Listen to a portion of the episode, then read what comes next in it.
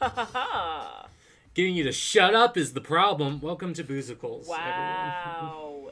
The podcast where we drink Respect. and talk about musicals and raise money for music education and just have like a really good time. Sometimes we have some insightful conversations. Sometimes, we, Sometimes we like talk about dumb hours, and that's also fun. Yeah. I love it. Welcome back. Welcome back. Um, so first off, we're gonna start off with our super awesome brand not brand new but brand new to this season musical term segment called uh, and I don't know how you're gonna feel about this terms Just and say it. conditions. Terms and renditions, like terms and conditions. Yes. Nice. Uh, let's see them apply. Go for it. Okay. so our term for today is That was a Ooh. big one.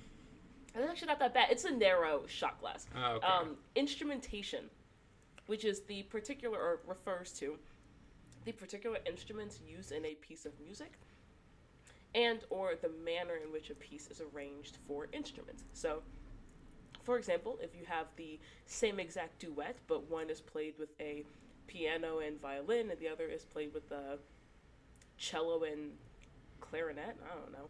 Um, those two pieces, those two uh, renditions have a different instrumentation. Fun, fun, fun. Um, the composer that we're going to be talking about uh, was talking a lot about how um, he focuses on instrumentation based on like evoking a particular feeling or or uh, creating a particular effect. Um, and instrumentation certainly does have the ability to change the way a piece of music feels to you. Um, so I just thought that would be a cool thing to highlight for today. Absolutely. Yeah. And today, the musical that we watched was. Joseph King of Dreams. So, Raven, like- why did you choose this? Okay, so here's the thing. Joseph King of Dreams is like the biblical. I have a lot of thoughts. it's like the biblical and sort of film cinematic uh, prequel to Prince of Egypt. Um, so it was the story itself is um, adapted it from the story of Joseph in the book of Genesis. In general, I love all the stories that it tells, and I love a lot of the adaptations of those stories because I grew up on them. Um, so I grew up watching both this and Prince of Egypt, uh, as long as oh, as well as like you know Veggie Tales and all that shit. Um, so I really loved this. And not much outside of that. Not much outside of that, to be honest. So, so listeners, uh, that's that, that's why. Um, so I grew up watching this and Prince of Egypt, and I actually liked this one a little more. Um, for no particular reason, I think I think Prince of Egypt is like an objectively better film with objectively Yes. objectively better music. But for some reason, Joseph King of Dreams, like I think it's because of the story of Joseph, I physically just resonated with more, um, which is its own yikes. But um, the story, yeah, I was just like, which which part did you resonate more with? Sure, we're not going to talk about that today. No, no, Um, we're going I to already, talk I already had my therapy session yesterday, sir. Um, so anyway, um, this is the 2000 DreamWorks animation musical drama film. Um, Direct to video. direct to video, yes. It's important because you can tell. you can tell it's direct to video. Fair. Um, so the drink that we're making. Oh, I would actually love your help coming up with a name because I could not like think of one. Oh, I'm not going to be much help. That's fine. We'll figure it out by the end of the podcast. Um, So the drink today is based off my favorite scene from this film, um, which is the scene where, if you have seen it, uh, or we'll be talking about it in 30 seconds, but um, Joseph is imprisoned in the Pharaoh's dungeon. He kind of nurtures a young sapling to like full-grown adulthood, like tree.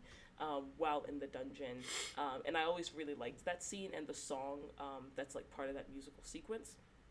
So the drink today is like elderflower liqueur, um, rye or j- rye whiskey, or your brown liquor of choice. Um, I went with lemon- brandy because that seemed fun. It does seem fun, and I'm really interested to, to see how you feel about it. Um, lemon juice, bitters, um, a little bit of cold water, and then garnish with either sage or just your herb of choice um, to sort of give the visual representation of the scene. Um, so this is probably one of the most symbolic cocktails I think I've made on this podcast. Um, so the I chose I wanted specifically to go with like an herby savory type of taste.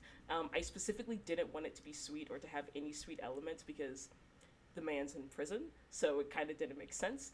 Um, but the elderflower liqueur and like the herbs in general, uh, you know, obviously representative of the tree. Um, in general, I wanted to have like a brown color to just sort of be visually representative of the scene, um, hence the rye or brown liquor. Um, bitters, because again, in prison, uh, cold water partially to like smooth the edges and make it a less harsh drink, but also More because palatable.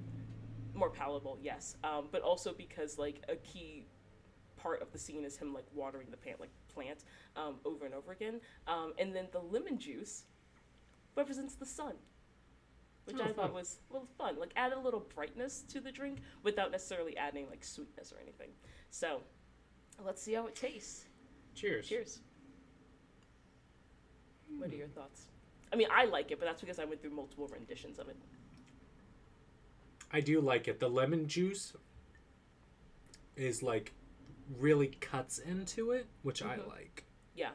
Yeah, I was a little worried when I upped the elderflower liqueur to 0.75 ounces. I can't tell. A little too much. Yeah, I'm glad. Like I think the I think the lemon juice, like the acidity of it, really breaks through. And Yeah. the thing I was surprised by when I first tried it was how balanced the whiskey is. Like rye, especially for me, rye is a very harsh liquor, um, and I was worried about it having such a large proportion, like any liquor having such a Yeah. large proportion of the drink. Um, but I, I do think I managed to balance it pretty well. Yeah, I will say that's definitely easy to drink. Um, what about what about the Miracle Child? Ooh, I like that because that also like that's I.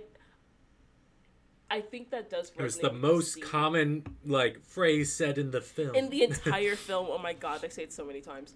Um, but also, I think it makes sense uh, from a metaphorical perspective with the scene because like it's a tree growing out of rock in the middle of a dungeon with like one square foot of sunlight on it. Um, so, yeah, the miracle child. I like that. yeah. Okay, All right. Should we get into it? let's get into it. So, this is a Dream DreamWorks film. Yep. We have like the disclaimer kind of thing that we saw in the beginning Prince of Egypt as well. What this is based off of. However, they're trying to stay true to like the meanings and things like that. Yeah. Of the source material. And we start off uh, seeing um, Star in the Sky, Hawk, and right off the bat with the animation because the animation for Prince of Egypt was like really really good Very and they spent like so so much time and money and effort yes. and just like person power on it. Mhm.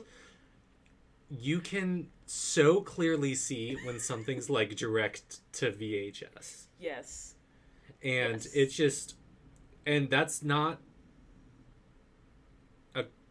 compliment. Com- It's there's like some parts of the movie I was like, wow, this animation's actually good. The majority of it, I was like, what are these facial expressions?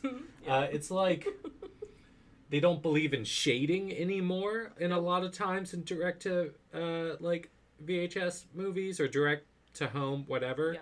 Um, and it's just very apparent. So anyway, So um, new baby in town.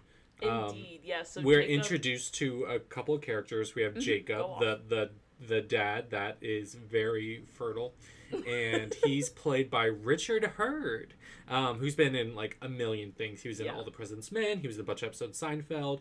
Uh, he was in Get Out, um, which he was you know good at being terrible in that. Um, Correct.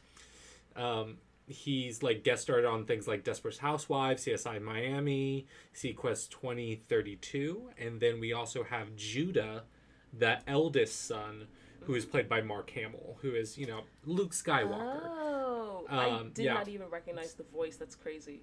He is such a good voice actor. My favorite Joker, out of everyone, Fair. is Mark Hamill.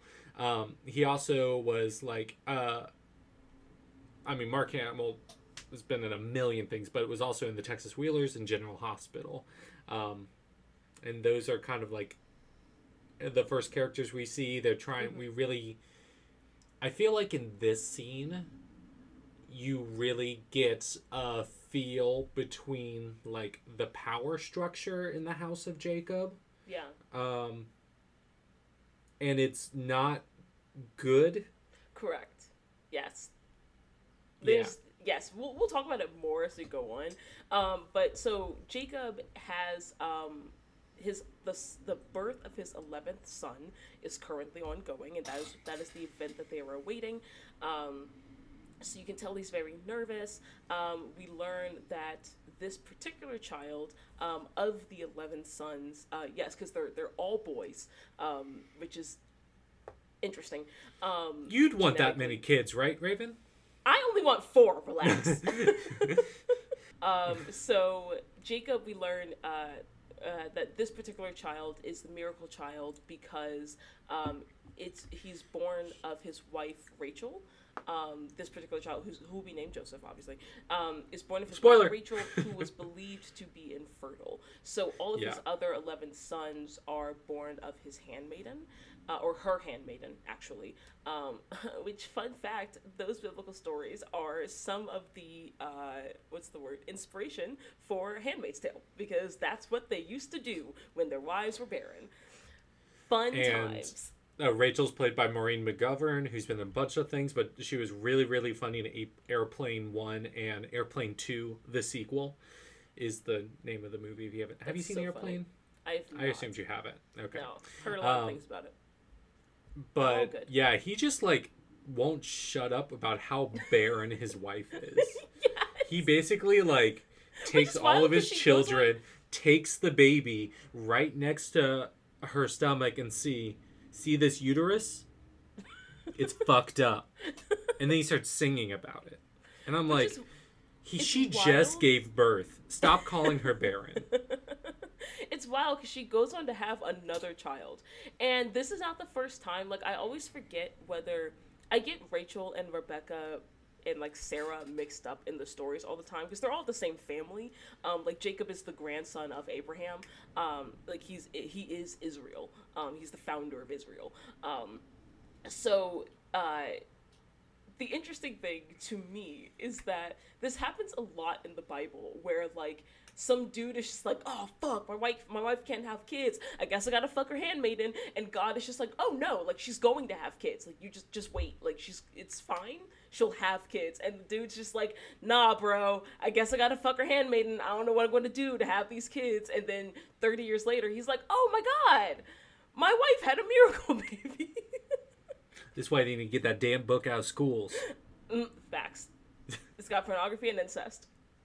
Anyway, so uh, we get into we the get song into the song Child. Miracle Child. Right off the back, Raven, I'm going to be really honest with you. I don't think any of the songs fit this movie whatsoever. That, The know, style of them, fair. absolutely not. It's okay because in Prince of Egypt, everything was so cinematic and so like orchestral, and this is like if like your youth group put on a play, and this was the song they were playing. It was like, "Hey kids," pulls out acoustic guitar. You want to know who my best friend is? Jesus. It starts playing. that's that's the vibe of this. You know that, that right? you know i can you know i understand that because um i made like no comments i realized as i was taking my notes i had no commentary on the music itself um even on and the that's like songs the my- podcast. You know. even on the songs my notes were about the plot points that were happening and then And- occasionally the vocal performance because sometimes the vocal performance was still good. Spoiler listeners um partly that's kind of the main factor. I will be rating this very low just like giving you a little hint right now. Fair. I, I i will not argue with that. Um so um yeah so miracle out- child it's just like yeah my like dry death valley utero wife actually did something useful. I'm like that's the song. Also, but then we start to see very very early on the favoritism of yeah, Joseph. Jacob doesn't give a fuck about his other kids. He doesn't even bother to tell the rest of his sons, like, no, I do love you. Like, it is equal. Like, no, he's just like, even when they, they they're direct, we can talk about it when we get there, but like, they directly confront him and say, like, is Joseph better than us? And he's just like, I mean, like, technically no, but like, also yes. And so yeah, you just like really see like the the coat that's being made. Um and like it does seem like Joseph is like good at everything. There's like some stuff about irrigation. Very um, much but like it's just like the syndrome. ego on this kid's going to be a problem. um, and he's like being taught. And this song is so long. Yes. It does not need to be this long. Correct. And then it's just then he goes to sleep and has a really weird dream and i like the animation of his dream sequences Oh, they're so cool. it's very Yeah. it's very like starry night van gogh I was thinking the exact same thing. Like Van Gogh. Showed... Van Gogh. Um, the way they fuck off the way they have like the flowing like grains um, it's so cool so he's in a field of grain uh, we see he's being chased by wolves um, and in his dream like the wolves chase him down um, and he finds like a dead ram and so go ahead. wakes up and immediately is like there's a wolf here. And at first i was like does he not understand dreams? Okay because like the feelings are still real right? Like the emotion the fear that your body feels is still real. And Um, so yeah. they're just like so mean to these brothers. Because now joseph like has woken everyone up and jacob's like well you're awake. Get to work. Yeah, um, so basically Joseph he's like, Oh, I wanna go like out in the fields and like help my brothers, like I just wanna like spend time with them. At this point he's a young adult, um, or at least like towards the end of his teenage years. Um, and his dad's like, No, no, no, no, no, like your brothers, like you y'all have different like purposes in life. Like they get to work in the fields. You have to sit here and like study and learn and like be a better person. Um, and this is like just like some real shitty parenting. Um, because do not all of your children deserve a base education? Like we don't even No. know if his other ten sons like know how to read and write. You know what I mean? Um, so eventually Rachel is just like, let him go with his brothers this once. Like even even God rested on the seventh day, which like I mean, this is field work, which is like the opposite of rest, but sure. Like, go off. Um, so he goes up with his brothers. Raven, Raven. Nothing that from these stories is hypocritical whatsoever. Not at all. Not, Not a single thing. bit. Um, so he goes out with his brothers. At this point, they all have like obvious animosity towards him because he's his father has done nothing to uh, like hide his favoritism or the fact that he thinks Joseph is just better than them. Yeah, Um, and it's very much like, oh, we got woken up early by you, have to work early because of you, and then you come in here with your gold-lined coat and Coat. says, "Hello, feather uh, fellow brothers, shall we work today?" and I'm like, everyone else is in like rags. yeah. Yeah. Um, so of- naturally they tease him a bunch. Uh, they trick him into like watching the herd while they go swimming. Um, and while he's watching the herd, like one of the lambs runs off. So he like follows it and ends up being confronted by several wolves. Was the dream foreshadowing? Oh. So then Jacob shows off, or shows up and like scares all the wolves off. And Joseph discovers that one of the no, we need to talk about that. Okay. One, why is Joseph faster than the wolves? Two, why did these wolves give up to this old man with a stick? Because maybe it's because he was like an imposing figure. You know, some wild animals. You just Do you know how bigger. big wolves are? they are? Huge. Like a They're lot of people are often surprised by how large they are. That's They are huge. Mhm. Strike one. So uh, they discover the dead ram, uh, and they realize like, oh, the significance of the tie that this could have to Joseph's dream. They believe that Joseph's dream like basically predicted these occurrences. Um, Yeah. So then later on, like obviously his brothers don't believe it. They're like, yeah, sure, whatever. Wolves eat sheep. That's just like a thing that happens. Um, so then Joseph has another dream the next night that involves all of his brothers. That's basically like they're surrounding him in a circle. Um, they each have With like, a grain, sheath of, wheat. yeah, they each have a sheath of wheat that uh, they stand it up and Ooh, it, say that again. a sheath of wheat. Say it ten times fast. Sheath of wheat, sheath of wheat, sheath of wheat, sheath of wheat, sheath of wheat, sheath of wheat, sheath of wheat, sheath of wheat, sheath of wheat, sheath of wheat. She the freak. Um. I had to do articulation exercises when I was in drama club in high school. Fact. I Um, what was your favorite exercise? Red leather, yellow leather, red leather, yellow leather. Mm, or How Actually, now, brown cow?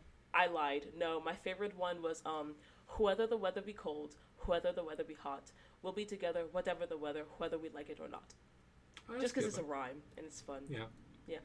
Um. Anyway, so Yeah, they don't really believe this dream of like Yeah. you know them like bowing before him. They're like, oh, of course, blah blah blah blah blah, and like they go Joseph off just to thinks work. he's better than all of us.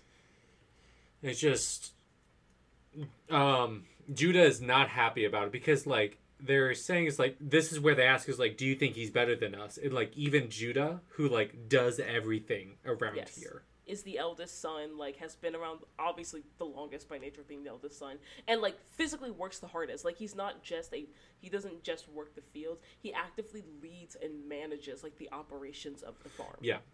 Yeah. Like they wouldn't have a herd without him. Yeah, exactly. Um, so that's the like sort of breaking point for all of them. Of like, if you think Joseph is better than Judah, then like we literally can't be with you anymore. And then all the brothers are like, "Fuck you, Joseph," and he's like, "Fuck you, you're only my half brother." And I'm like, "Oh, damn, yikes!" Um, so they Um, all storm off from each other, and then we get into the song "Bloom," sung by Rachel, Joseph's mother. I felt like I was like literally at church hearing people sing. Really. Yeah. Oh, that's so interesting. Um, and this song, what? Okay, Raven, tell our I listeners guess my like church what this song is about. like this, but I get it for you. Um, No, it was just it just sounded very like hymnal and just like kind of the style of her singing was just like, fair. oh, I could see you singing this in mass. I understand that. Yeah. Um, so Yeah, very different church singing. what this song is about. So, I mean, I think it's about I mean, it's about flowers. It's about growing and like growth. Um, one line that I did write down from it was though each is special, referring to a bunch of flowers, not a one is better than the rest. Um, which like one tell that to Jacob, like what the fuck. Um, but also the only key theme I could get out of the song was flowers, and through that, like through the transitive property of flowers, um, like the idea of like growth and growing as a person and like learning to to be more um, cohesive with others. We'll say that. That's my answer. Final answer. to me, it felt like they were like, okay, be the bigger person with this, like grow into like who like we like see you like destined to be, like kind of thing. Yeah. And I didn't And- like that. We'll see. That's fair. um, also, one of the things I don't like is that in Miracle Child, it's very evident that Joseph only believes himself to be this high, believes himself to be a miracle child, because his dad keeps saying it. Like the be- the whole like first two thirds of Miracle Child is the lyrics are "You are a miracle child," sung by Jacob, and then the They're like, third, where do you get this idea from? and then in the last third it's i am a miracle child sung by joseph and like i understand that culturally like the sons and rachel might feel like not necessarily not even just intimidated but like the the, the father holds a certain position within the household right? Like he is not to be contradicted he is not to be like whatever. So like i understand i understand like not wanting to directly argue with him, but at the same time, can you really fault Joseph for having this idea of himself when it's very obvious where he's getting that belief from? You know? yeah. Yeah. But anyway, so Joseph runs back um, t- over to like where his brothers went off, and he like overhears them all plotting against him. Brothers, brothers, tis I. I I saw I heard a song from mom and now everything's good. It's okay. I will be better than you in this situation. Am I accepted? Yes, I I will be the bigger man because I already am. Um, so they take his coat and continue like taunting him. Uh, eventually, like ripping it a little bit. Um, and then they end up like chasing him down and sort of cornering him, and he falls down this like really deep hole. like this cavern. Like what? What would you Is it call a that? crevasse, It- maybe? It's not a trench. Yeah, Is it just a hole? It's literally a hole. Like when he looks up, we see that it's a like it's a weird shaped hole, but it's a hole in the earth. That If we have any down- geologist listeners, uh, you can email us at boozicals at gmail.com. That's B O O Z I C L L S Mhm. at gmail.com. And let us know, like, what would that would be? you So you're define already in a cave, and it's just kind of like a hole that goes to a bottom part of the cave. Like I think I think it is a cavern system, right? Because if you go to like the Luray Caverns, right? I, I live in Western Virginia. Um, if you go to like the Luray Caverns, you can like go down and down, and like presumably if you fell through a hole, you would end up deeper in the caverns. But that's it is very confusing what the And he couldn't get out, so it's not like it was an additional cavern. Because I It think was like- it was like a tunnel. cavern, caverns. Does that imply like being connected? Perhaps I because don't I, know know. like Luray Again, Caverns. geologists, again, um, spelunkers. Uh, We know those uh, are our two gr- our biggest audiences. add us on Instagram at Boozicals. Listen, we need some answers. Yes. Um, He kills the fuck out of that out scorpion. of that scorpion. Yes, he does. I was like, now he's hurting small animals. Okay, I see how this is going. damn. psychopath. Um, so finally, he's already having like visions, quote unquote. Uh, so eventually, a rope is dropped down, um, and he climbs up to find not his brothers uh, uh, immediately, but rather a few strangers. And we find out that his brothers have sold him to slavers uh, for 20 pieces of silver, which is like, I mean, yikes, but also kind of saw it coming. Yeah. Okay. So there's a few voices that we've also seen. So his other brother Simeon, who also plays the slave trader, uh, is played by Steven Weber, who's also been in the Shining miniseries, Single White Female in 1992, a bunch of episodes of Chicago Med and 13 Reason Why. Reuben's, played by Tom Virtue, who was the dad in Even Stevens. Uh, he's in Green Book, Iron Man 3, Secret Life of the American Teenager. Uh, Levi's played by Jeff Bennett, who is uh, Johnny Bravo, but he was also Pip from Enchanted uh, when Oh, he was in Andalasia. Isn't that What fun? Uh, Issachar is played by Jess Harnell, who was Ironhide in the Transformer movies, but he's also Wakko Warner from the Animaniacs. okay. Um, but also we have David Campbell, who plays Joseph's singing voice. But we also have the voice of Joseph, which we haven't said yet. But it's Ben Affleck. Oh, yes. I always. Argo, Gone that. Girl, Batman, uh, Good Will Hunting, that one Dunkin' Donuts picture. It's I I miss Dunkin' Donuts so much. There are none where I live, Yeah. and sometimes you just wake up hungover and you just want like uh, egg and cheese on a croissant Yeah. and an old fashioned donut.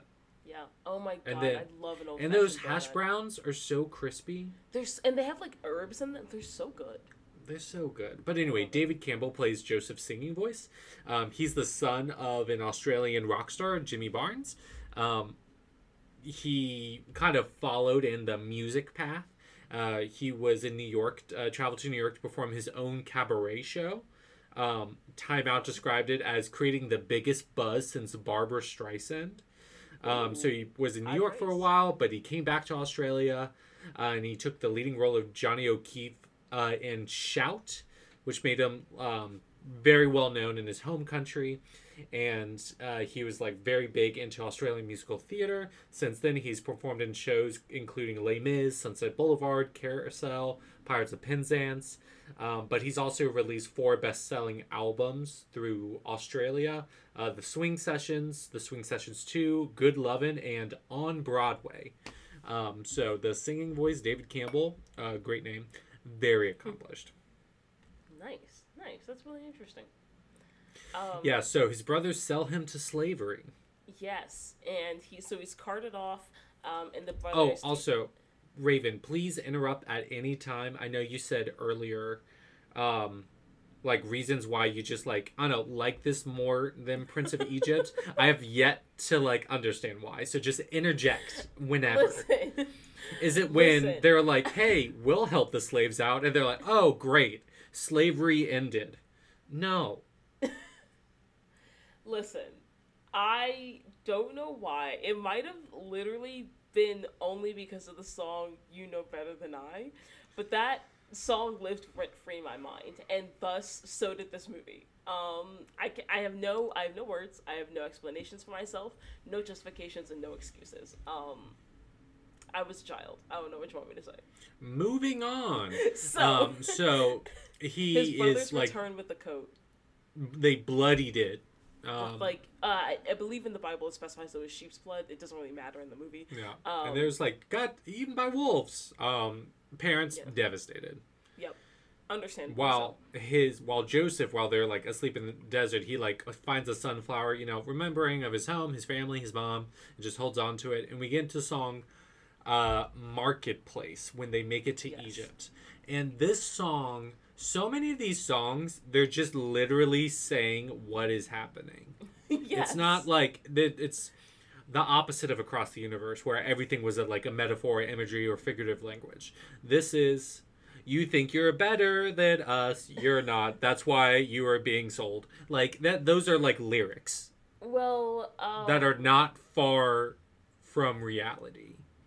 So anyway, yes, um, he arrived. That's what this Egypt. song is. And it, I feel like they were trying to get the vibe of the the um, the plagues song with like the Yeah, droning it and things like like, were- that. But it was Yeah. way more cheery than that song It's in the like, worst still- possible way. It's still a chant, but I think it might be in the major key. Um, Oh yeah, they're they're chanting. They're for it. yeah, yeah. That that's that's Um, what I'm hearing. It does. I Pro slavery. You can clearly tell that they're That's trying to like picked. they're trying to be reminiscent of the music because because he was uh, to an extent uh, mentored by Hans Zimmer during this process. Although at one point they said that Hans Zimmer got, Hans Zimmer got really busy.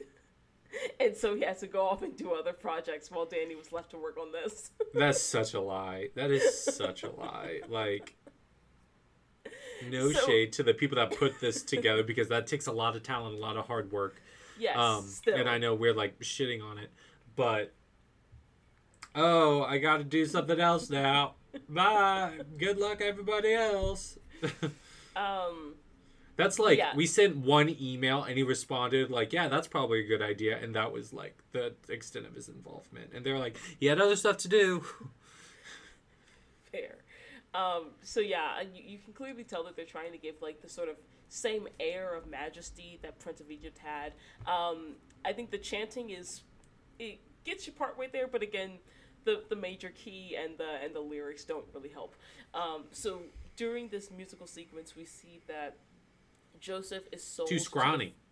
He's too scrawny, yes, because he looks like he's never done a day of work in his life. Because he's done exactly one day of work in his life. Um, so he is uh, instead of being sold as a, like a, a laborer, he is sold to the pharaoh's household as a domestic servant. Um, and we meet Well, who is the yeah. pharaoh's uh, top guard. What's up? who is voiced by uh, James Eckhouse, who's been in Big, The Avengers, Days of Our Life. He's performed in so many, so many plays and shows. Um, he was also on Broadway. He starred in the Tony Award winning All the Way. Um, but he's done like Shakespeare to Shepard on Broadway. Um, and so many like off Broadway's like in most of the nation's like regional theaters. So like very accomplished like stage actor. Theater. Theater. It's his craft. Um, but he plays Potiphar. Um, yeah, and it's Um, very much like you're here to do the housework, and they're like, "Oh, you clean this entire area by yourself." Uh, his wife is there. Uh, what's her name? Uh, Zuleika? Zuleika, played by Zuleika Judith or Light um, who's also been in Who's the Boss, Transparent. Um, she was also in Tick Tick Boom. She was Rosa Stevens in that, and she's been in a bunch of episodes of American Crime Story, a bunch of things. And they were like, oh, well, Potiphar's like, wait a second, you're a hard worker, you seem educated. Let let's see like what other things you can do. And his wife is like, I want I want some of that. Um, so first we see that uh, Joseph basically saves Potiphar from getting scammed, which like who? Why would you try to scam the pharaoh? In, I mean, he's he's not the pharaoh, but he represents the pharaoh. It's anyway. Um, we see that Asenath, uh, his niece, is taking a liking to Joseph. Um, Who and is he- voiced by who? Oh, Jodi Benson, or at least her singing voice is Jodi Benson. Yeah, Ariel. Uh, also Sam and Enchanted, which we talked about before, but also Barbie in the Toy Story movies. Mm-hmm. Oh, and then we also had that auctioneer. Uh, he was an auctioneer, but he was also the horse trader. Was played by Dan Castellaneta, Netta, who's uh, Homer Simpson. Uh, Interesting. Wild. also, I mean, he plays a million things in The Simpsons. Uh, he's Krusty, Sideshow Mel, Groundskeeper Willie, Mayor Quimby, Hans Moleman. He's also in Futurama. He was the grandpa in Hey Arnold. Been in a million things. I was just like, oh, nice, cool seeing Nice. you here too. Yeah. Um, so we get into Love the your song. work. We get into the song "Whatever Roads at Your Feet," which is very pull yourself up by your own bootstraps. It's very. It's like I'm seeing this opportunity and I'm really making the most of it. Yes, but Look at me a, decorating for my in masters. a way, in a way that's like I am personally responsible for my lot in life. Um, which is bad need, for I what's going on. Harder. I need to work harder to make my master like me, so that I can move up. That is that is what this song is about. Yes. Raven, bad. I was a child, Campbell. Anyway, and now you're an adult. and I realized it's not as good as I thought it was. is, is this another King and I? Um, Raven, Oh, maybe no. maybe you need to stop picking things from your childhood. I really should, because clearly it was problematic. So anyway, Joseph paints a mural of Canaan. also and- invent scarecrows. Oh yeah, that was interesting. Um, Let's put some gold in a field. um, so Idiot. he, he's uh, Zuleika approaches him, um, asking about the mural um, and like where it is because she's like, "This is in Egypt," um, and so he explains it to her, and then she tries to seduce him, but he refuses her. Um, but then she lies and says that he made advances on her. So then Potiphar is like, okay, well, I'm going to have you executed. But then she's like, well, no, don't have him executed. He doesn't deserve that. And he's just like, well, why? And Why? she's just like, because. And he's just like, oh, okay. Um, so the way the plot explained this was that, you know, like she made advances on him, blah, blah, blah. Potiphar realized she was lying, but then to save face, he just Yeah, absolutely. exiled him to the dungeon. Um, and let me tell you, as a child, I understood none of this scene. I did not. Were you just so confused? I was so confused for the longest time because, like, one, I one was a child, but two, also still as an adult, don't understand a lot of social cues. So Oh, you do not. Oh, understatement of the week. Mm-hmm. Um, but he is now in a prison, and there's two other people in there. Uh, we have uh, named Butler, played by René Auberjonois, uh, who's been in star a bunch of things: Boston Legal, MASH, Star Trek, uh, Deep Space Nine, and then we have the uh, Baker. Played by Ken Campbell, who's been in Groundhog Day, Home Alone, Armageddon, like you you know him in like so many things. Uh, but he voices the baker in it. And so we kind of like overhear the butler and the baker kind of talk about their dreams and stuff and joseph goes from i have weird dreams that predict the future to, to, tell me your I dream can predict. Yeah, your future from your dreams, which I was like, not sure when that happened. Um, but we hear the butler's dream, and basically Joseph interprets that in three days you're going to be asked to work in, for the Pharaoh again. Yes, But for the baker, in three days, you will be beheaded. yes, and both technically come true. Yes. hmm And they're like, when they're taken, being taken away, it was like, tell the Pharaoh of my gift so I can get the F out of here. But he's in there but for a doesn't. while. Yeah, so like we don't know if either the butler didn't tell the pharaoh about him or if the pharaoh just like didn't care. Um, but he ends up stuck down there for quite a while. he, Um, we do learn that he's away from his family for 20 years. Another Yes, drink? by the Absolutely. This is a great time. One hundred percent B. RB. Campbell, do you remember being back in like third grade and having like music class and learning to play the recorder and like hot cross buns? Fun fact. So you know I know a lot of wind instruments. I physically was not able to play the recorder. My teacher told me just to stand there at the concert. But yeah, I'm familiar with the concept. that's so wait, that's so that's so sad. It's okay. I can play the You- bassoon. I've gotten over it. I don't feel bad about it. That's fair, I suppose. Okay, well we'll we'll move on. Put a pin in that. Um, put put a pin in that. Boop. Um, so, unfortunately enough, uh, there are students all across the country that have never before had a general music education class and don't have the ability or the opportunity to access music education um, and get the chance to learn tons of different wind instruments um, or even just the recorder. And that's why we are partnering with Education Through Music, which is an organization that partners with low income schools in New York City to provide students better access to music education. Also, 53% of New York City schools do not have a music teacher on faculty full time. So, Education Through Music also provides weekly music education by putting qualified music teachers into these schools. Yeah, absolutely. And one of the reasons this is so important is because motivation for learning means motivation for staying in school. And a lot of the students that are able to be involved in these music programs report that they have uh, attended school when they otherwise would have skipped, um, or like stayed in school when they otherwise like wouldn't have wanted to stay, specifically because they were looking forward to music class or they were looking forward to ensemble um, and, and getting to learn uh, specifically about music. And you can support and learn more at p2p.onecause.com slash boozicals. That's p2p.onecause.com slash boozicals. And help out. Do you have an instrument that you've neglected and now it hates you? Do you have too much money and think, hey, this can go to a good place? Neither applies to me, but I want to talk to you about the D'Addario Foundation. They believe in the transformative power of music and that mentoring and building communities through music can positively affect social change.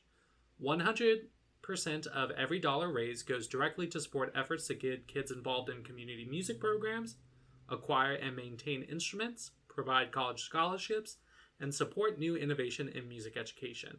You can learn more and donate at www.daddariofoundation.org slash about slash donate.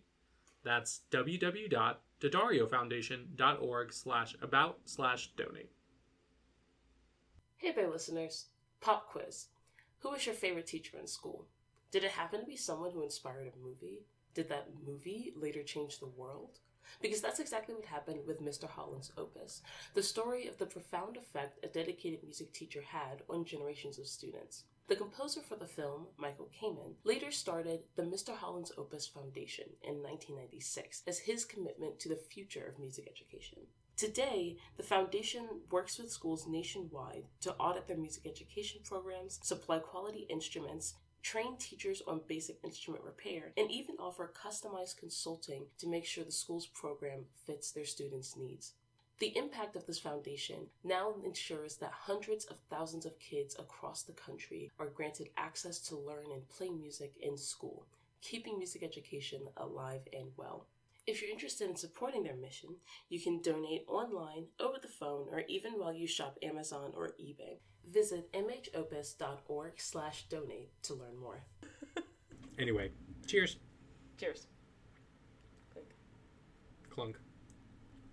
So now we are at the reason why Raven picked this. Uh, you know better than I. So, Raven. This song, very much about having faith. Yes. This was a weird montage that it was very much like, oh, I'm working hard, I'm getting things done. And some things, like he was working hard, he was studying, he was taking these different opportunities. But other times he was like betrayed by his family, sold into slavery. so I it was just kind of like, why do we get this recap of this hour and 15 minute movie? Yeah, it hasn't been this long, or that long No. since these events have taken place. Yeah. it just is like the truth is going to come clear um let's see gotta it's very much jesus take the wheel um let go the need to know why couldn't be me. So I realized um, in rewatching this movie Yes. that I feel like this song and the movie as a whole, because this is like the climax basically of the movie for Joseph's story, um, has a very like fundamentalist view, and in that it's very Some much may like say. yeah, no, like like struggling is supposed to happen, like pain.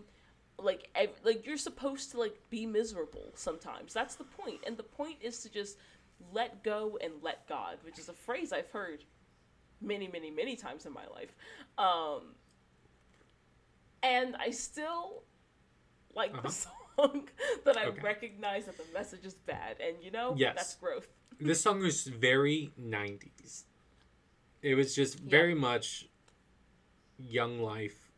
Let's I feel like it, like, orally, it reminds me of a little bit of "You Raise Me Up," not necessarily in the lyrics, right? But like, Oh just- no, I I can I can see that with like that kind of style. It's very Yeah. much like you have a friend that goes to like youth group and they're like they tell them like bring their friends that like don't go to the church and we'll do fun things together and then you're Mm-hmm. Like oh i was invited to like my friend's church hanging out with them and it's just like yeah i guess like what we're doing is fun but like there's just a weird atmosphere going on yeah. This is a weird montage this is a weird movie right It is. I wasn't really into like it because it's very much tying his, um. It's very much tying him going to slavery and like the mistreatment that he experienced. And again, it's like how how whatever roads at your feet is very pull yourself up on your bootstraps. It's like, like the he's not here through any fault of his own, right? Like it's not like this isn't a debtor's prison, right? Like he didn't like like one gambling is an addiction we can talk about that but like it's not like he like gambled his savings away or like drank his savings away or like anything like that and like now has ended up in this position it's he was sold by his brothers Yeah, they make it really situation. clear in the marketplace when the lyrics is no matter your race. So um it's it's it's not like specific. yeah No and yet the idea is that he he made has- it out. still still Why can't like, anyone one else? so at long last potiphar visits joseph and he says that he's come because the pharaoh has been having these nightmares um, that the priests or, or advisors uh, in this context um, cannot interpret so he goes to the pharaoh um, and he tells him about his dreams he sees like these healthy cows being devoured by sickly cows and then these healthy ears of corn being devoured I was so confused about that. The sickly cows were statues of Anubis bulls. yeah, yeah. The the imagery a lot of times doesn't make sense. Well, the imagery for the ears of corn somewhat made sense, but I like that one. It was very much like uh like an RPG like enemy plant monster. Yeah, I really liked how like the like Link the- would like sh- how the like end of the bounce sprout back like things at turned into a little like head. almost Venus trap like lizard mouth type of thing. Feed me Seymour. Yes. Yes. Also, the Pharaoh is voiced by Richard McGonagle, uh, who's been in a million things. He was Avatar: Last Airbender. He was in Ben 10, Rules of Engagement. He's also the narrator narrator for 500 Days of Summer. Still haven't seen it. Uh, I sorry, still haven't seen it Whitehead. either. Yeah, I'll see it eventually. Probably not. Um, and yeah, these dreams, I was, I thought it was really interesting. Every person's uh, individual person's dream, that it was animated differently. Oh, true. Yeah. Um, the the one for the cupbearer or or the butler really reminded me of the way um the Deathly Hallows sequence uh, Oh yeah, that was good. visually. Um, yeah. And so yeah, the sickly cows one, but then like the grains and the stalks, like eating the good grains. Um, Joseph says that's kind of like the same dream. You're gonna have seven good Yes. years of agriculture followed by seven bad years. So this, this is what you do. famine, Yeah. You should store some of the good stuff. Um, and then they're like, "That's a great idea." So the Joseph invented the reservoir. well, Um, they grain silos in ancient Egypt actually go back to like I think it was like 2100, like 2050 BC, which is like 400 years supposedly before like this. So I was because when I watched, I was like, did they have grain silos like like that? And they did. So I thought that was fun. I learned Yeah. something. So now uh, he has great standing in this country. Yes. Only the He's- pharaoh is above him. Yeah, so he's granted second in command, and the pharaoh dubs him uh, Zaphnath Paneah, which I was looking up some like meanings of what this could be, but a few of them uh, that were theorized are uh, the man to whom hidden things are revealed. Uh, the man Okay. who revealeth mysteries, a finder of mysteries, explainer of hidden things, explainer of secrets. Um, Velma. and then he who deciphered the hidden. So basically, he knows shit. yeah. I drink and I know things. And then, so he falls in love. He gets married to Jodi Benson, and we get into the song "More Than You Take." And again, Raven, what's the the music doesn't match the setting or the plot, because this is like everyone's working together now. Let's like not all take too much. Like we won't like, oh, we'll help. Yeah, right. No, you're not going to help. and they're like, it's okay. Um now we're all equal, but I do want to make clear to you that you are still slaves. Fair. Yeah. That is what What was your impression of this song? My biggest impression was that Joseph still wasn't doing any work. um, so they had like he has the magic, he doesn't have to. fair. Um, Oh. like he's like sort of the coordinator of this whole. Oh, It does seem like he developed an irrigation system for them. Yeah, but he had, but here's my thing. Irrigation already existed. Also. Yeah. Cuz he also supposedly invented irrigation back in the day at his father's farm. Um, but I'm pretty sure ancient Egypt had well, I don't know. I'm pretty sure they they, had they had grain silos, I'd be surprised if they didn't have an irrigation system. Yeah, I mean like ancient Egypt was one of the more technologically advanced uh, civilizations of that time that we know of. So, Yeah. So now we're just kind of like rationing out the grain to people. yes. See Um, these little kids, Minna and Maya, yep, which Ma- Mila, Mila's eyes kept on changing. a lot of their eyes have changed. Sometimes Joseph's they have like you could see the white of their eyes, and then sometimes it was just pupil. Uh, and she dropped her doll, which was um, terrifying. It reminded That me doll- of the doll at the end of the sequence, um, the a girl with fighting force sequence in Mulan, the one that you see that indicates Yes. like the burning village. It reminded Yes, me of that doll. that meets uh, Cynthia from Rugrats. Not Cynthia. She's the weird Barbie, the one you, uh, the one you. made weird by Cynthia, she's a really good dancer. So they're passing out grain, and then the Yeah. people to like ask next are Joseph's brothers, and Joseph's very much is like, no, they're foreigners. Build that wall.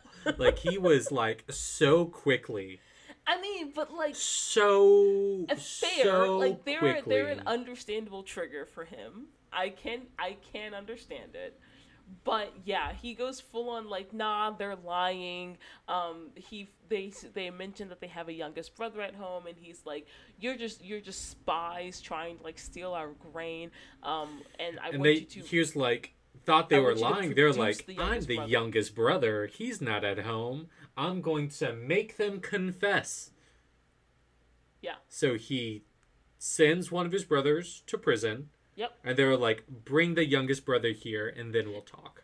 And I thought it was funny that they were literally like, "What will that solve? Like, what will bringing him here? Like, what would that prove?" And he was just like, "That you're not lying." And it's like Joseph And then he said I'm to them you, go to a, to debate, but her emails.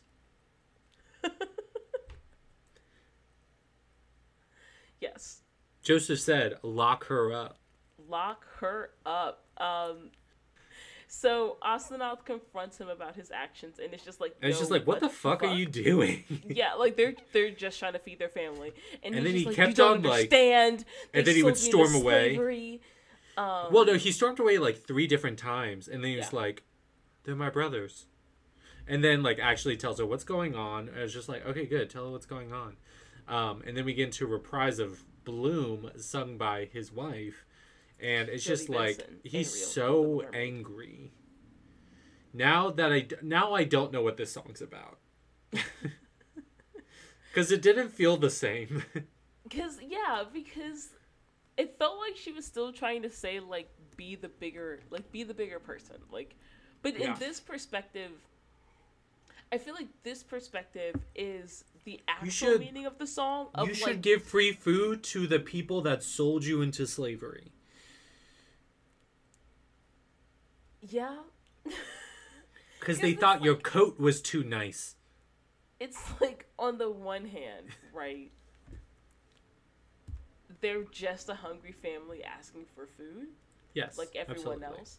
On the other hand, he is technically correct. Like they are not quote unquote from here, but like And they were they were be they were willing to like pay for it though. They They're were willing and, to pay and that's what his wife says is did, like and they did mention why are like, you the punishing famine, them? They're like they're like trying to just like they're just hungry people. Yeah. They are literally paying for this. and they did explain that like the famine that Egypt is ex- is experiencing is also they're also experiencing in Canaan, or like they're also having a food drought in Canaan. So like that's why they're here.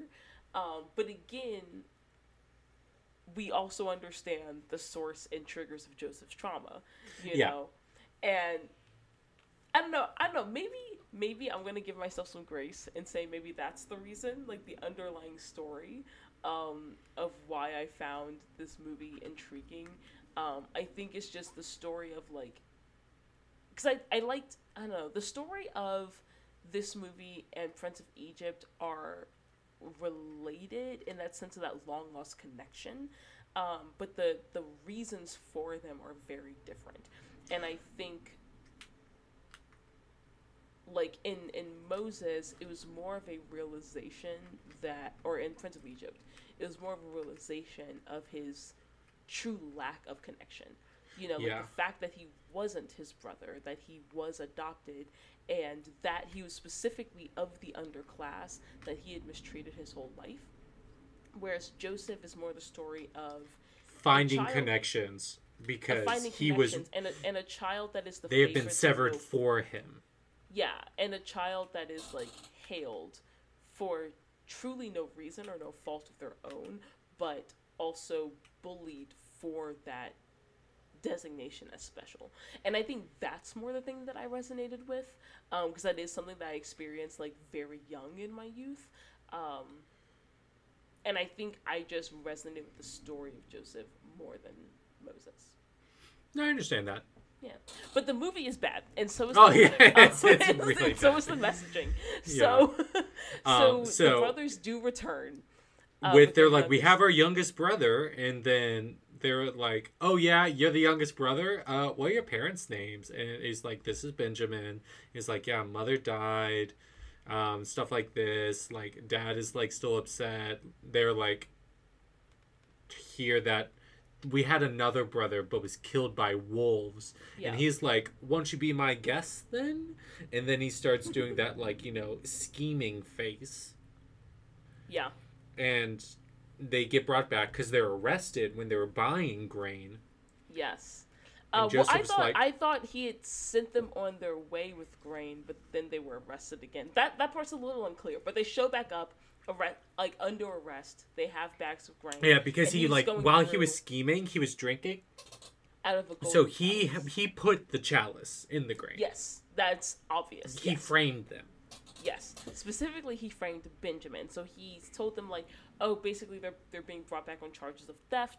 Um, they obviously say like, no, we didn't we didn't steal anything, we didn't take anything. All the- he cuts open Oh, he Yeah. cuts open all of their bags of grain, um, and when he gets to Benjamin's, uh, he cuts it like down the middle, uh, which was a very intentional like difference to how he cut the other ones. Because I don't know if the chalice would have fallen out of the other slits, um, but with Benjamin's, like we see the golden chalice falls out of his bag, the same one that he was drinking out of when he was making the scheming face. Yeah.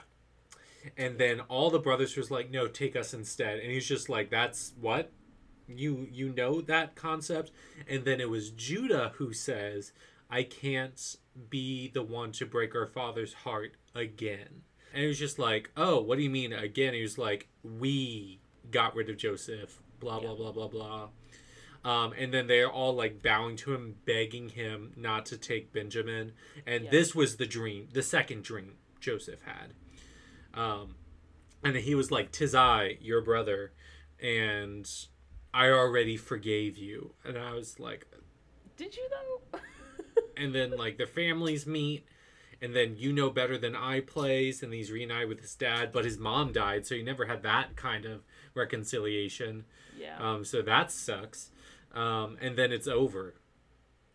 yeah, that's, we get a we get a small repri- or short reprise of "You Know Better Than I" and then just credits. So the messaging was so bad. Yeah, which I only realized on this watch through. yeah. And like um, um, but yeah. okay, so the music uh, was by Daniel Pelfrey, who is a composer and musician from West Virginia. Um, so, Mm. a couple of fun facts about him. He wrote his first arrangement at 13 and would conduct his school band when teachers needed like a stand in. Uh, That's so really much fun. I love that. Yeah. Um, he did Did say what instrument he played? Um, he played several. Can I guess what band instrument he played? Uh, sure, go ahead. He feels like tenor sax to me based off of this composition. Oh my gosh. No, he didn't play tenor sax, but he did play alto sax. Oh, even worse. I was trying to give him the benefit of the doubt. Oh, Um, yeah, so he, he, he went on to study composition formally and eventually learned alto sax. He was he was a multi uh, multi instrumentalist. So he he played like flute. He played um, uh, a bunch of like a bunch of random instruments. Like he said, where he grew up, like the dulcimer, the mandolin, the dobro, Oh, fun. some other stringed instruments. Yeah, were were pretty common. Um, so he had he did have a variety of instruments that he played, but he did really love the alto sax, which uh, led him to create a jazz quartet and a funk R and B band. that's Oh, so that's sick. so What's the funny. funk R and B band called? I'm gonna listen I, to I couldn't I couldn't find it. Um, it wasn't listed in his bio, and like I'm like on his website. Um, Okay. So I'm not sure what it was. We'll called. find it. Might have yeah. It might have just been like playing around like. I need to jazz listen to more jazz music. I in do Just my daily life. Yeah. Um, but uh, so he throughout his career, he's worked with the likes of uh, Carole King, Aretha Franklin, Ugh. Smokey Robinson, and Eric Clapton, among Ugh. many others. Um, mostly helping with like arrangements or just like kind of playing as part of the band. Um, but he's worked on several commercials, TV shows, films, and games. Um, so some which include High Fidelity, Enemy of the State, um, the Olsen twins movies, like in general. um, Wait. uh, SN- Which which ones? I think all of them. Like it just listed. It just said the Olsen twins movies.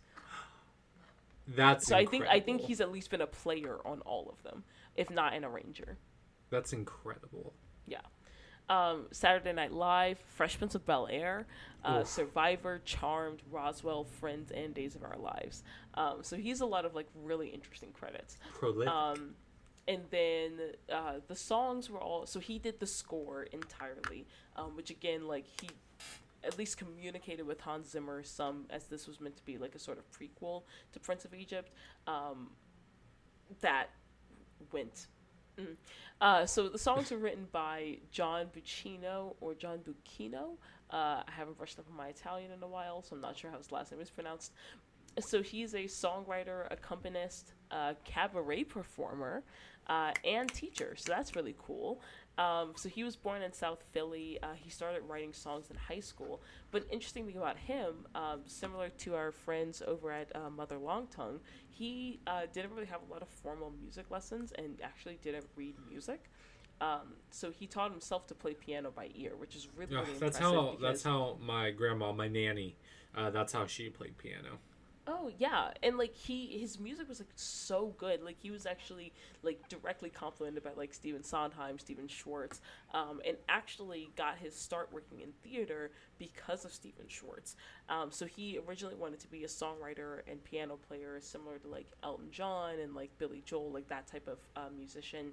But Stephen Schwartz like called him up in 1987, uh, asking him to write for the theater, and ever since then he's been involved um, in that field and uh, also has substantial credits. Uh, working on all types of things. Like a lot of them are like just a variety of projects because he's mostly an accompanist um, but he has his own like there's an entire page just for his credits. Um, he's such a, a prolific um, musician. So i do think it's interesting that both of the primary musicians for this musical were sort of i don't want to say background uh, musicians but they were accomplished players uh, who They did were some musicians. composition and arrangement They were just musicians. yeah they were just musicians like they did they did some composition and songwriting but that was not the majority of their career the majority of their career Mm. was in accompaniment music I see what you're saying now.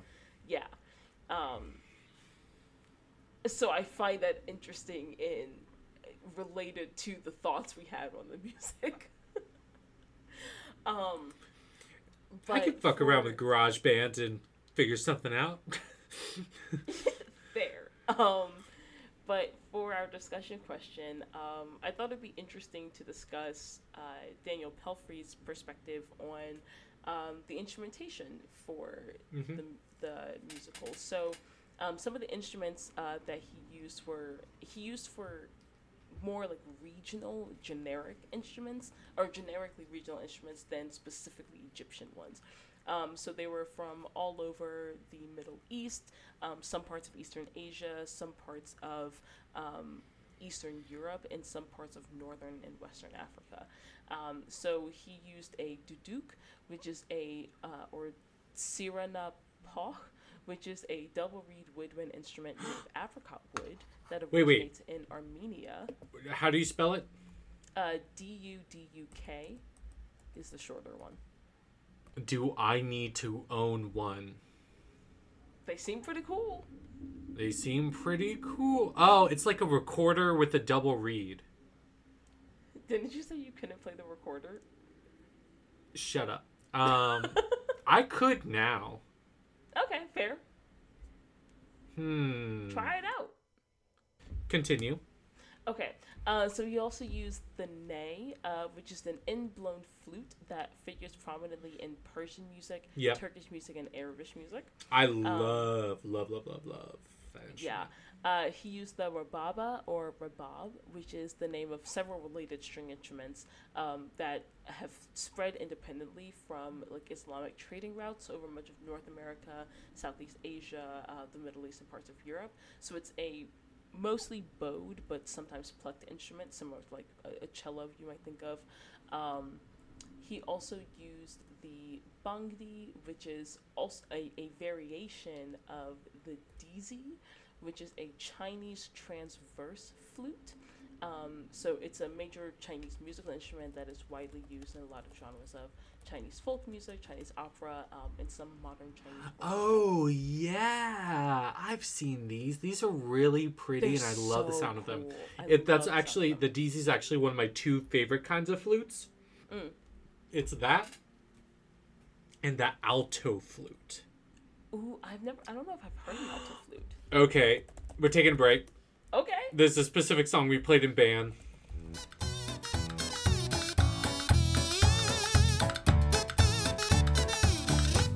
Oh, but that was so that. That so that's the alto flute, listeners. Yeah, listen to Oh. "Inchon" by Robert W. Smith.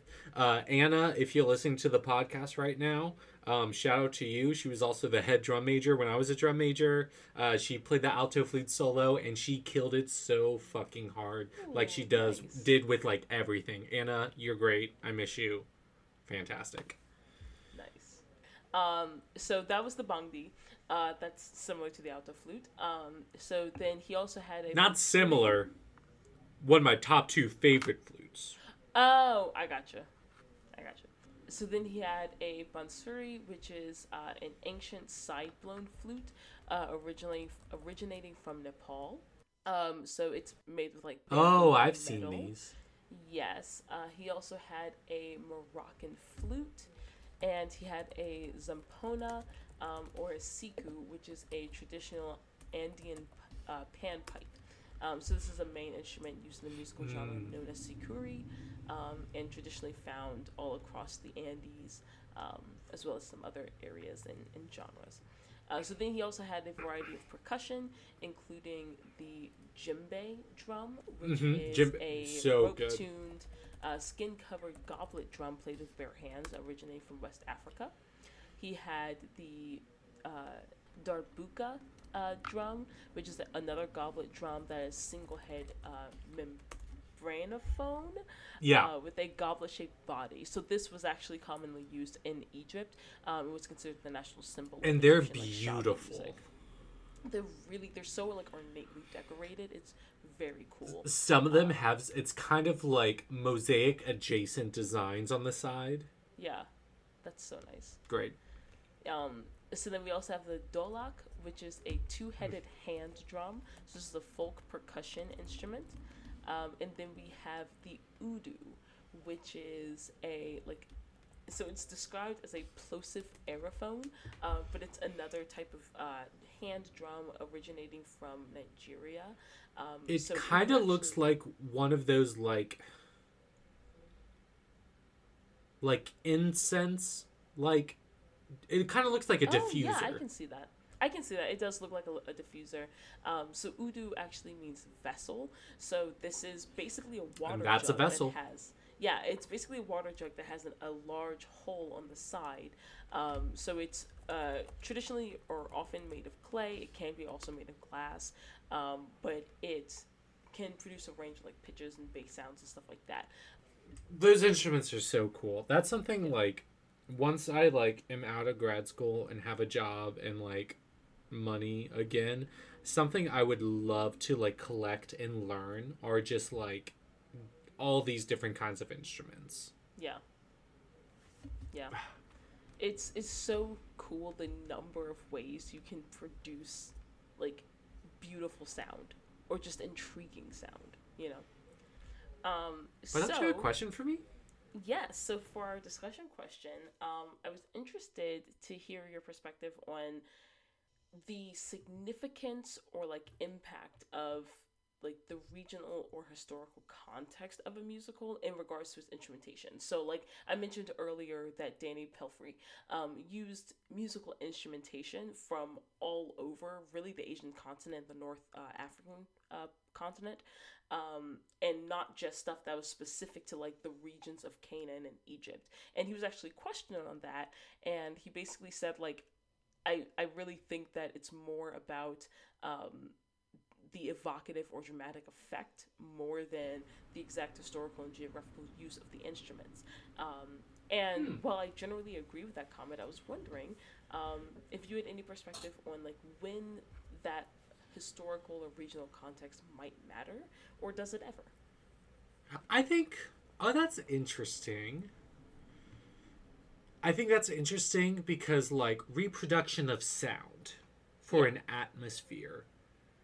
You can like there's there's a lot of ways to skin a cat, whatever that saying is, which is a horrifying sca- saying. um terrible. Uh but it's just like for a certain vibe that you want, like I'm sure there are multiple ways to do it. it doesn't have to necessarily be like the exact instruments, but I feel like using like the actual history and maybe even people from there that like know these instruments, know this music kind of they're a people are able to what it really comes down to, I think, is like the actual like physical thing and mm-hmm. then the use of the physical thing. For example, the physical thing, like yeah, maybe it you don't have to have the exact type of instrument Yeah. that was around during this time, this region, whatever, if you can get a similar sounding thing. But the use of the instrument, if people having kind of like the perspective, the history, the culture behind like what the music like means and like the performance of it, I think that's more important. I Does got you. that make sense what I'm saying? Yeah, I'm feeling the brandy. no, I get you. And I think I kind of agree in the sense like I think when especially when the culture is the focus of the story, I think that's when it matters. Like for example in like Yeah. Moana, right? Like I think the I think the use of actual Polynesian people, musicians, sounds really made that soundtrack um, and really texturized the actual film itself. Um, and I think similarly here, like yes, he used uh, he used music, uh, he used musical instruments and sounds from all over Northern Africa, Western Asia, and Eastern Asia. Um, but importantly, he didn't use a lot of Western sounds. Like he didn't use horns. He didn't use um, Western stringed instruments like the violin and the cello and stuff like that. And I think that does matter still to the actual setting of the story. I know. Honestly, and then it also comes down to, of course, like, does it matter? That really depends on the audience. Yeah. For people to like, oh, familiar with this area, like what like these instruments mean and the meaning of this music, kind of stuff. If uh, you were like from there, have that kind of perspective, things like that. Yeah, it will matter more to you if it's authentic or Yeah. not, or if it's just like it just depends on people's experiences and if they're able to be like oh yeah i haven't heard this instrument before yeah maybe it kind of sounds like this to like um i'm actually like familiar with this kind of stuff and like yeah i understand maybe like the vibe you were going for but actually takes me out because you're using this instead of this Yeah, you know I get that. I get that. Alright. So, I know I requested You Know Better Than I um, as our song for today. I don't know what instrument I'm playing, so what are we what are we doing today, Cam? well yeah you only gave me one option usually i i ask for Usually three two or three, but I really it's like easier. You Know Better Than I, so I was yeah so that's what we're playing and you're playing the violin and i am playing the bassoon I love hearing you in the bassoon. Oh my gosh, it's Ugh, beautiful. I'm gonna be rusty. So be right back. Burb.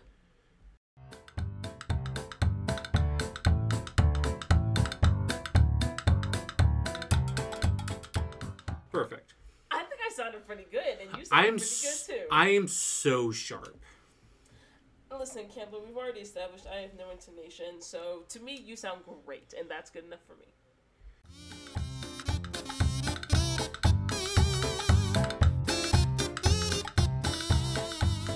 Hey! I played so many wrong notes. It's not even funny.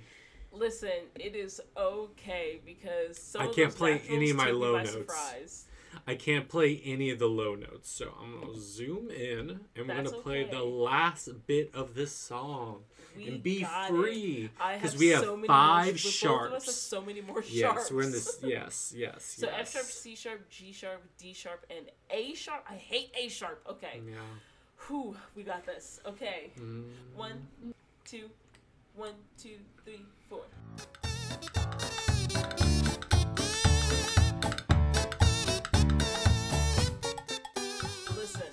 That's lit. Like I feel so bad for my boyfriend. This is the worst I've ever sounded on the bassoon.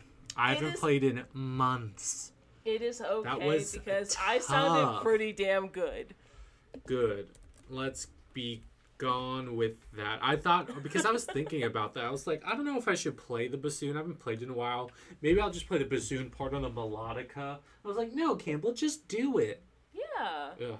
Okay, what I will say. I just I just need to like warm up more with like the double reeds and stuff like that. I just need to I like getcha. get back into it. And I Yeah. didn't warm up, so what I will say as someone who does not necessarily have an ear for like woodwind instruments and that type of stuff, um, I like the sound of the bassoon. I like the sound of it with the violin. Um, Yes. you at least were on like you were on tempo. You hit the right like like timing of all the notes, so it was a good accompaniment for me. Um, and to me, it still sounded okay. So, great job. Heck yeah. We're a little bit drunk, and we're playing instruments that we're not necessarily experts at. Right? Well, I mean, violin is like literally my second instrument, so it's, mm, but it's okay. Okay, so- Campbell, I have some suspicions, but how would you rate this musical? I'd give it like a two or a three. It's Uh, like fair, not okay. good. I'll give you that. Um, um, I'd say I'd give it a two. Fair. Um, I think I will give it a four, and a lot of that is on the back of sentimentality. Um, I still truly love the song "You Know Better Than I." Um, I recognize the messaging, not the best, but I just it's an earworm for me. It lives in my head rent free, and I just love it.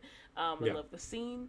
Um, I love like the visual imagery of it. I think the the the musical, the movie itself, um, just kind of weighs heavy in my in my memory in my in my childhood heart um, but i recognize it's not that great. So it doesn't get higher than a five certainly. I think i'm going to put it at a four. Yeah, But with that, Raven, where can you find us, and what should you do when you find us? you can find us in so that's all we got. many places you can find us on stitcher you can find us on podbean Well, Stitcher's like not a thing anymore, so not Stitcher. Oh, true, true, true, true. Yeah, that Sorry changed. about that. You can find us on Apple Podcasts. You can find us on iHeartRadio. You can find us on Pandora. And you know what you should do, Campbell, to answer your question? If you find us anywhere and you like us, then you should rate us. You should rate us, hopefully five stars. Um, if you have any suggestions for things that we could do better, you can comment. Um, or if you just like something or want to respond to something that we say, um, you can either comment, you can email us um, at boozicals at gmail.com, or you can uh, tag us on Instagram at boozicals, where Campbell posts some very fun photoshopped images of all of our episodes. I do them um, myself. Yes, and also if you rate us, then that just means that if you do rate us five stars, then that just means that we'll be promoted to more people, so more people can see us, hear us, and enjoy us. Um, and then we can promote music education to more people and share um, our partnerships with more people to hopefully get them more donations, um, more instruments, and more ability and resources to help children learn music across the nation. So that'd be awesome. Yeah. Yeah. And I, I was listening to uh, I listen to a million Dungeons and Dragons podcasts. Our listeners knows how much I love it. Uh, but there's a new one out, Worlds Beyond Number, and so it's uh, Ooh. Brennan Lee Mulligan, Abria Iyengar, Erica Ishii, and Lou Wilson. Yes. And oh they were God. talking about their Patreon, only five bucks, super worth it.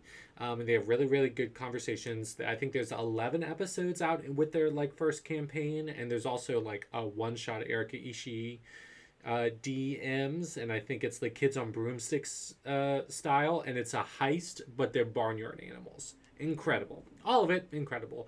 But they were talking about how they were like promoting their own Patreon on their Patreon exclusive stuff, and they were like, hey, you already found us. You already listened to us. Should we be promoting to you? And it was just a really cool conversation. I'd be like, wait, is that what works? Just the constant promotion to the people that are already listening?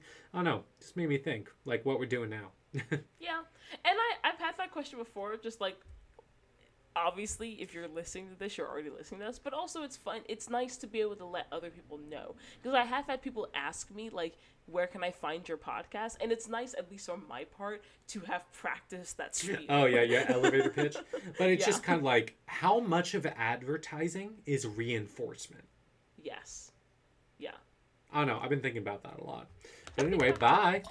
Mm, bye bye.